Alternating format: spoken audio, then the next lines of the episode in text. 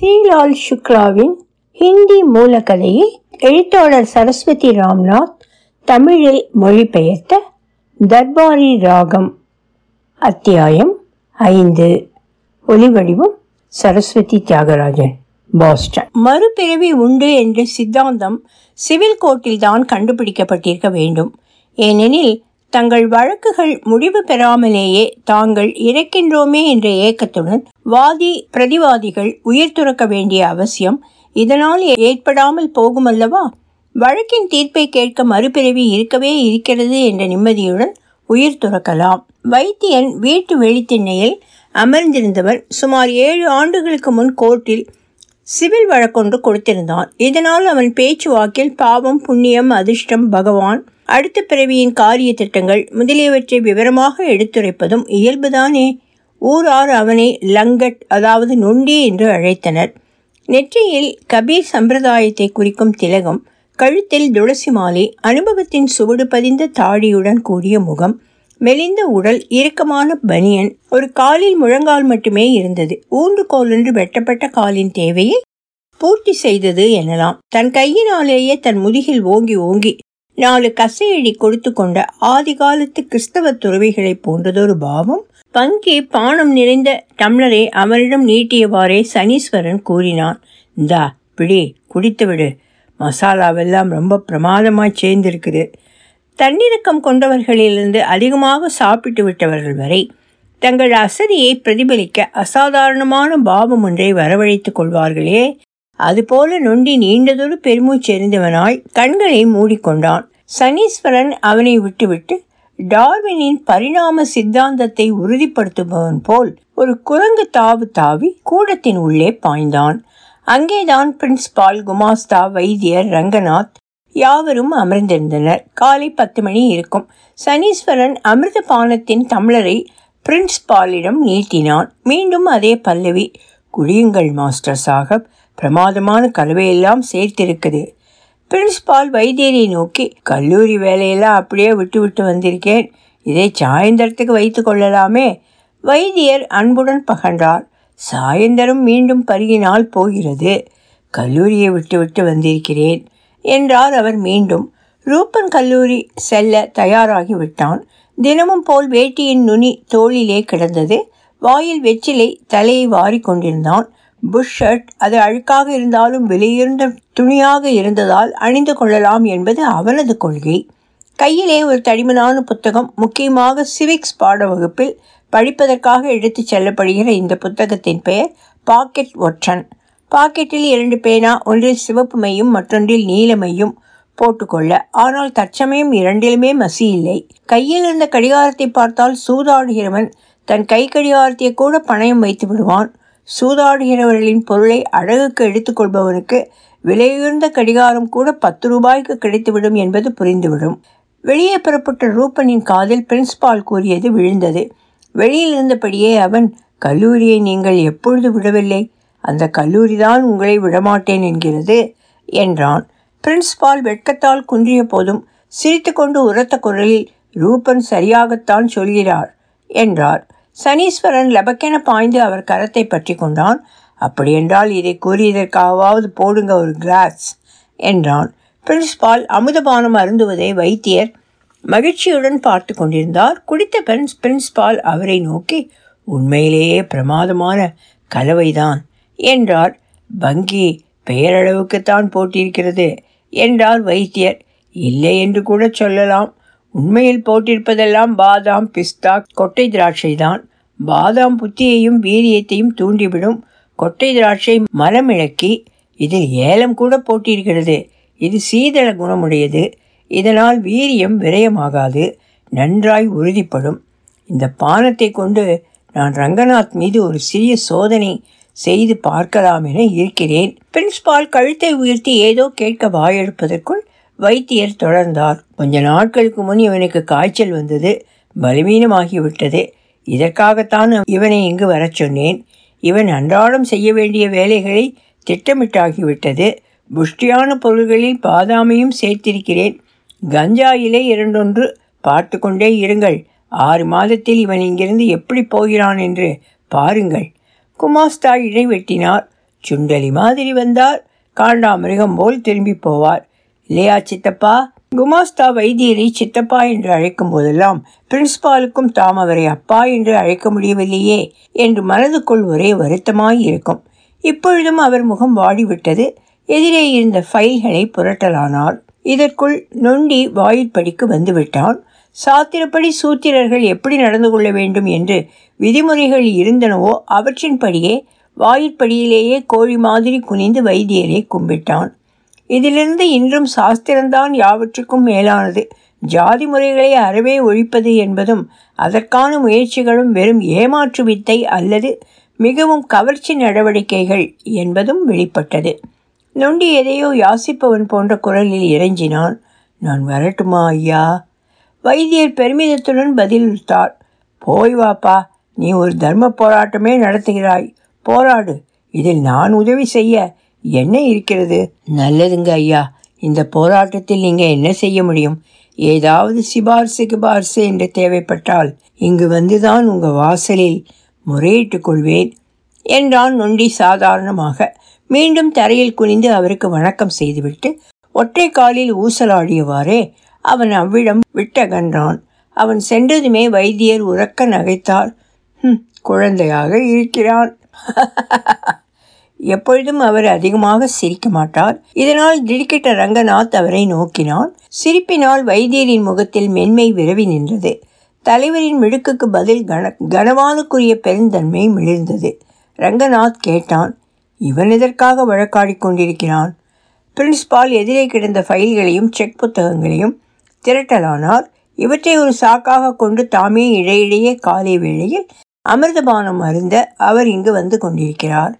ரங்கநாத்தின் கேள்வி காதில் விழுந்ததுமே அவர் கரங்கள் தாமாக நின்றுவிட்டன. தாலுகா ஆஃபீஸிலிருந்து இவனுக்கு ஒரு தஸ்தாவேஜி நகல் எடுக்க வேண்டியிருந்தது. லஞ்சம் கொடுப்பதில்லை என இவன் பிரதிஞ்ஞை செய்திருக்கிறான்.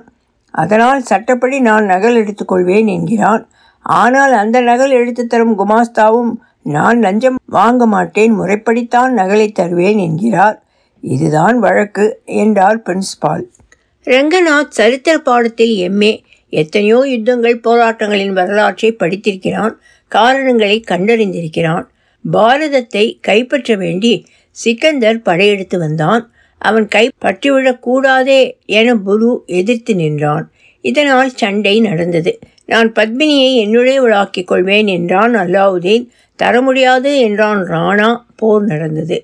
எல்லா யுத்தங்களுக்கும் போர்களுக்கும் அடிப்படை காரணமே இவைதான். ஒருவர் வேண்டும் என்பான் மற்றவன் முடியாது என்பான். பிறகு சண்டை மூடும். ஆனால் இங்கேயோ நொண்டி சட்டப்படி நகல் எடுப்பேன் என்கிறான். குமாஸ்தாவும் சட்டப்படிதான் கொடுப்பேன் என்கிறான். இருந்தாலும் வழக்கு நடக்கிறது. தர்ம யுத்தம் தொடர்கிறது. குமாஸ்தாவை விளக்கத் தொடங்கினார். இவையெல்லாம் இந்த ஊர்க்காரர்களின் விஷமத்தனம். புரிவது கடினம். இங்கிருந்து பத்து மைல் தூரத்தில் அவருடைய கிராமம். மனைவி இறந்து விட்டால் பிள்ளைகளிடம் இவருக்கு கோபம். தன்வரையில் அவர்கள் இறந்து விட்டதாக நினைக்கிறான். சாமி பக்தி உடையவன் நல்லவன். கபீர் தாதுவின் பஜனை பாடல்களை பாடிக்கொண்டிருப்பான் பாடி பாடி களைத்து விட்டான் போலிருக்கிறது சிவில் வழக்கு தொடுத்து விட்டான். இந்த வழக்கிற்கு ஒரு பழைய தீர்ப்பின் நகல் தேவையாக இருந்தது. அதற்காக முன்னரே தாலுகா ஆஃபீஸுக்கு விண்ணப்பம் செய்திருந்தான். விண்ணப்பத்தில் ஏதோ தவறு இருந்தது போலும் அது செல்லுபடியாகவில்லை. அதன் பேரில் அவன் மற்றொரு விண்ணப்பம் கொடுத்தான். சில நாட்களுக்கு பின் நகலை பெற்றுக்கொள்ள தாலுகா ஆஃபீஸ்க்கு இவன் போனான். நகல் எடுக்கும் குமாஸ்தா ரொம்ப அயோக்கியன். ஐந்து ரூபாய் கேட்டிருக்கிறான். நொண்டி வந்து ரேட் ரெண்டு ரூபாய் தானே என்றானாம். அவ்வளவுதான். வார்த்தை தடித்து விட்டது. நாலு வக்கீல்கள் வேறு அங்கு நின்று கொண்டிருந்திருக்கிறார்கள். அவர்கள் அந்த குமாஸ்தாவிடம் போனால் போகிறது ரெண்டு ரூபாய்க்கு ஒத்துக்கொள்ளப்பா. பாவம் நொண்டியாக இருக்கிறான். நகல் கிடைத்ததும் பார் உன்னை துதிப்பாடுவான். என்று கூறியிருக்கிறார்கள். ஆனால் அந்த குமாஸ்தா கடுகளவு கூட அசையவில்லை. ஒரே வெறி உண்டவன் ஆகிவிட்டான். ஆண் பிள்ளை என்றால் வார்த்தை ஒன்றுதான். சொன்னபடிதான் வாங்கிக் கொள்வேன். முடியாது என்று அடம் பிடித்தான். வக்கீல்கள் நொண்டியை சமாதானப்படுத்த முயன்றனர். பாவம் குமாஸ்தா சம்சாரி பெண்கள் கல்யாணத்துக்கு நிற்கின்றனர். இதனால் தான் ரேட்டை உயர்த்தி விட்டார் ஒத்துக்கொண்டு ஐந்து ரூபாயை கொடுத்து விடு என்றனர். ஆனால் இவன் முறைத்து கொண்டு விட்டான். முடியாது. இவன் வாங்குகிற சம்பளத்தை குடித்து அழிக்கிறான் பெண்கள் கல்யாணத்துக்கு லஞ்சம் வாங்குகிறான் என்றான். அவ்வளவுதான். குமாஸ்தாவுக்கு கோபம் வந்துவிட்டது. தலைக்கு மேல் சரி போ. நீ சொன்னாயல்லவா அதன்படி நான் லஞ்சம் வாங்கப் போவதில்லை. செய்ய வேண்டியதை சட்டப்படி முறைப்படி செய்வேன். நீ போ என்று கத்திவிட்டான். வக்கீல்கள் பாவம் எவ்வளவோ சொன்னார்கள். நொண்டி நல்லவன் அவன் சொல்வதை தவறாக எடுத்துக்கொள்ளாதே என்றெல்லாம் கூறியும் அவன் கோபம் தணியவே இல்லை. மெர்க்குரி ஏறியது ஏறியதுதான். இறங்கவில்லை. உண்மைதான் ரங்கநாத் பாபு. நொண்டி சொன்னது பொய்யல்ல. திருடுவது கூட பெண்களுக்கு கல்யாணம் செய்வதற்கு என்று ஒரு சாக்காக போய்விட்டது. ஒருவன் லஞ்சம் வாங்கினால் மற்றொருவன் என்ன செய்வான்? பாவம் பெரிய குடும்பம். பெண்களுக்கு கல்யாணமாக வேண்டுமே என்கிறான். செய்கிற அயோக்கியத்தனம் எல்லாம் பெண்கள் கல்யாணத்தில் வந்து விடுகிறது எதுவானால் என்ன? இப்பொழுது நொண்டிக்கும் நகல் எடுக்கும் குமாஸ்தாவுக்கும் ரகளை இப்பொழுதும் லஞ்சம் பற்றி பேச்சுக்கு பேச்சு விதண்டாவாதம் அர்த்தமற்ற சண்டை. முன்காலத்தில் காரியம் சரியாக நடந்தது. பழைய காலத்து மனிதர்கள் வார்த்தை பிறழ மாட்டார்கள். ஒரு ரூபாய் வைத்தால் போதும் மறுநாள் நகல் ரெடியாகிவிடும். இப்போதெல்லாம் பள்ளிக்கூடத்திலிருந்து புதிதாக அனுபவமற்றவர்கள் ஆஃபீஸில் நுழைந்து விடுகிறார்கள். ரேட்டை கெடுத்து விடுகிறார்கள். இவர்களை பார்த்து அந்த பழங்காலத்து ஆட்களும் தகராறு செய்ய ஆரம்பிக்கிறார்கள். என்ன செய்ய? இந்த லஞ்சம் கேட்பது கொடுப்பது இரண்டுமே ரொம்ப தகராறு பிடித்த விஷயங்கள். நொண்டிக்கும் கோபம் வந்து விட்டது தன் கழுத்தில் இருந்த துளசி மாலையை தொட்டு சரி ஐயா நீ சட்டப்படி வேலை செய்தால் நானும் சட்டப்படி பெற்றுக்கொள்கிறேன் இனி உனக்கு ஒரு செல்லா காசு கூட கிடைக்காது. நான் விண்ணப்பம் கொடுத்தாகிவிட்டது. இன்றில்லாவிட்டாலும் என்றாவது ஒரு நாள் நம்பர் வந்துதானே ஆக வேண்டும்? என்று சூளுரைத்து விட்டான். அத்துடன் விட்டானா? நேராக தாசில்தாரை போய் பார்த்து விஷயத்தை எல்லாம் கூறிவிட்டான். தாசில்தார் சிரித்துவிட்டு சபாஷ் நீ செய்தது சரிதான். இந்த கொடுக்கல் வாங்கல் விவகாரம் எல்லாம் வைத்துக்கொள்ளாதே கிரமப்படி உனக்கு நகல் வந்து சேரும் என்று சொல்லி இருக்கிறார் அவர் பேஷ்காரை கூப்பிட்டு இதோ பார் நொண்டி நாலு மாதமாய் அலைகிறான். இனிமேல் ஒழுங்காக வேலையை கவனிக்க வேண்டும். பாவம் அவனை தொந்தரவு செய்யாதீர்கள். என்றதும் பேஷ்கார் சார் இந்த நொண்டி மிக பிடிவாதக்காரன். தாங்கள் இந்த விஷயத்தில் தலையிடாதீர்கள். என்று சொல்லியிருக்கிறான். அவ்வளவுதான். நொண்டி பேஷ்காரிடம் கோபித்து கொண்டு விட்டான். சரமாரியான வாய்ச்சண்டை தாசில்தார் குறுக்கிட்டு சமாதானம் செய்து வைத்தார். நகல் எடுக்கும் குமாஸ்தா ஏதாவது ஒரு குறையை கண்டுபிடித்து தன் விண்ணப்பத்தை தள்ளிவிடுவான் என்று நொண்டிக்கு நன்றாய் தெரியும். இந்த விண்ணப்பம் இருக்கிறதே அதற்கு உயிர் எறும்பு மாதிரி யார் வேண்டுமானாலும் நசுக்கி தூக்கி எறிந்து விடலாம் நிராகரித்தும் விடலாம். கோட் ஸ்டாம்ப் ஒட்டியது சரியில்லை குறைவாக இருக்கிறது. விலாசம் சரியில்லை நமூனா சரியாக பூர்த்தி செய்யப்படவில்லை. இப்படி ஏதோ ஒன்று நோட்டீஸ் போர்டில் எழுதி தொங்க விடப்படுகிறது. அதில் கொடுக்கப்பட்டிருக்கும் தேதிக்குள் விண்ணப்பத்தை திருத்தாவிட்டால் அது தள்ளுபடியாகி விடும் இதனால் நொண்டி முழு மூச்சுடன் ஏற்பாட்டில் இறங்கியிருக்கிறான். கிராமத்தை விட்டு வந்துவிட்டான். தன் வீட்டை பூட்டியாகிவிட்டது. வீடு வாசல் என்ன? நடவு பயிர் அறுப்பு மாடு கன்று எல்லா பாரத்தையும் கடவுள் மேல் போட்டுவிட்டு வந்தாகி விட்டது தன் சொந்தக்காரன் ஒருத்தன் வீட்டில் வாசம். தினமும் காலையிலிருந்து மாலை வரையில் நோட்டீஸ் போர்டை சுற்றி சுற்றி வட்டமிட்டு கொண்டிருக்கிறான். நோட்டீஸ் போர்டில் தன் விண்ணப்பத்தை பற்றி ஏதாவது தகவல் இருந்து தனக்கு தெரியாமல் போய்விடுமோ என்ற பயம் அவனுக்கு. ஒரு முறை அப்படியும் ஆகிவிட்டது. நகல் பிரதி வாங்குவதற்கு வழிமுறைகள் சட்டத்திட்டங்கள் யாவும் இப்போது அவனுக்கு அத்துப்படியாகிவிட்டன. கட்டணம் பற்றி பூரா விவரமும் மனப்பாடம். மனிதனுக்கு கஷ்டகாலம் வந்தால்தான் அவன் போலீஸ் ஸ்டேஷனையும் கோர்ட்டையும் மிதிக்கிறான். நொண்டிக்கு இது கெட்ட காலம். ஆனால் இந்த முறை அவன் தாலுகா ஆஃபீஸின் மீது பாய்ந்திருக்கும் பாய்ச்சலில் பயல் நகல் பிரதியை வாங்கி கொண்டுதான் மூச்சு விடுவான் போல் தோன்றுகிறது. குமாஸ்தா ஒரு வழியாய் பேசி முடித்துவிட்டு எழுந்தார். பிரின்சிபால் சுற்றுமுற்றும் பார்த்தவராய் எங்கே? பத்ரி தம்பியை கண்ணிலேயே காணோம் என்றார். சொந்தக்காரர் ஒருத்தர் கொள்ளை கேஸில் மாட்டிக்கொண்டு விட்டார். போலீஸ் லீலையை பற்றி கேட்பானேன் தெரிந்த விஷயந்தானே பத்ரி அங்கேதான் போயிருக்கிறான் என்று வருவான். சனீஸ்வரன் வாயிற்படியில் உட்கார்ந்திருந்தான். மெல்ல சீர்க்கை அடித்தவாறே வராத வரையில் நல்லது என்றான். அமிர்தபானம் செய்த பிரின்ஸ்பாலுக்கு வேலை செய்யாமல் இருப்பது பாவம் என்பது அறவே மறந்து போய் விட்டிருந்தது ஒரு பெரிய திண்டை தம்மிடம் இழுத்து நிம்மதியாக சாய்ந்தவாறே ஏன் என்ன விஷயம் என்றார். சனீஸ்வரன் தாழ்ந்த குரலில் கோஆபரேட்டிவ் யூனியனில் பணத்தை கையாடி விட்டார்கள் பத்ரி தம்பி காதில் விழுந்தால் சூப்பர்வைசரை அப்படியே விழுங்கி விடுவார். என்றார். பிரின்ஸ்பால் அதிர்ந்து போய்விட்டார். அதே கிசுகிசத்த குரலில் அப்படியா? என்றார். வைத்தியர் கடுமையான குரலில் இடைவெட்டினார் என்ன இது? பெண் பிள்ளை போல் கிசுமிசு என்ற பேச்சு. கோஆபரேட்டிவ் யூனியனில் பணத்தை கையாடி விட்டால் என்ன பிரமாத விஷயம் அது? எந்த யூனியனில் இது நடக்கவில்லை? சற்று பொறுத்து சமாதானம் சொல்வது போல் நம் யூனியனில் கையாடல் எதுவும் நடக்கவில்லை. இதனால் ஜனங்கள் நம்மை சந்தேகத்தோடு பார்க்கலானார்கள். இனிமேல் நாங்கள் உண்மையானவர்கள் என்று நாம் சொல்லிக்கொள்ளலாம் கையாடல் நடந்திருக்கிறது. அதை வெளிப்படுத்தி விட்டோம். மறைக்கவில்லை என்று சொல்ல வேண்டியதுதான். நீண்ட பெருமூச்சுடன் அவர் தம் பேச்சை முடித்து விட்டார். சரி இதுவும் நல்லதாகத்தான் போயிற்று. ஒரு தொல்லை விலகியது கவலை தீர்ந்தது. பிரின்ஸ்பால் திண்டில் நிம்மதியாக சாய்ந்து கொண்டிருந்தார். கடைசியில் எல்லாரும் அறிந்த ஒரு விஷயத்தை திருவாய் மலர்ந்தருளினார். இந்த காலத்தில் எல்லாருமே அயோக்கியராகி விட்டார்கள். இந்த கருத்து இருக்கிறதே இது மிக மிக நல்ல கருத்து. பயன் உள்ளது. ஒவ்வொரு நல்ல மனிதனும் மல்டி விட்டமின் மாத்திரைகளைப் போல இதை பிரதிதினம் உணவுக்கு பின் மூன்று தடவை விழுங்கலாம்.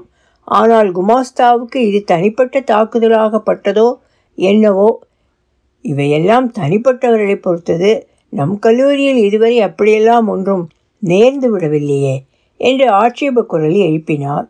வைத்தியர் அவரை அந்யோன்யமான பாவனையுடன் பார்த்து புன்முறுவல் பூத்தார்.